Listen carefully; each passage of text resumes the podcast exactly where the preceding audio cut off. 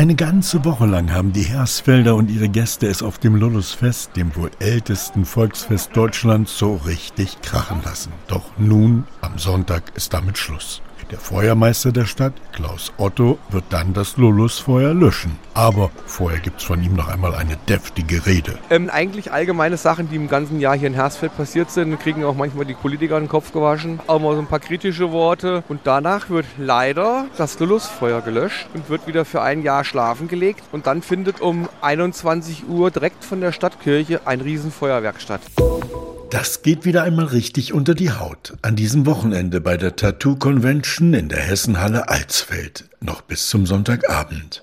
Bei so einer Tattoo Convention handelt es sich um eine Art Messe, an der verschiedene Tätowierer zusammenkommen, um direkt vor Ort Besucher und Besucherinnen zu tätowieren. Die jeweiligen Tattoo-Künstler haben ihren eigenen Stand, an dem dann direkt vor Ort auch gearbeitet wird. Aber keine Angst, Tätowieren ist nicht Pflicht. Man kann auch einfach nur kommen, schauen, staunen und sich vielleicht auch ein bisschen gruseln. Auf dem Hohen Rotskopf wird noch einmal kräftig dem Oktober gehuldigt mit einem zünftigen Oktoberfest am Sonntag in der Berghütte Hohen Rotskopf-Klause auf 763 Metern Höhe. Der Fernsehkoch Torben Laas lockt dazu mit alpenländischen Spezialitäten und der Vogelsberg mit buntem Laub entlang der Wanderwege und Mountainbike-Trails. Carsten Gulke, Schotten.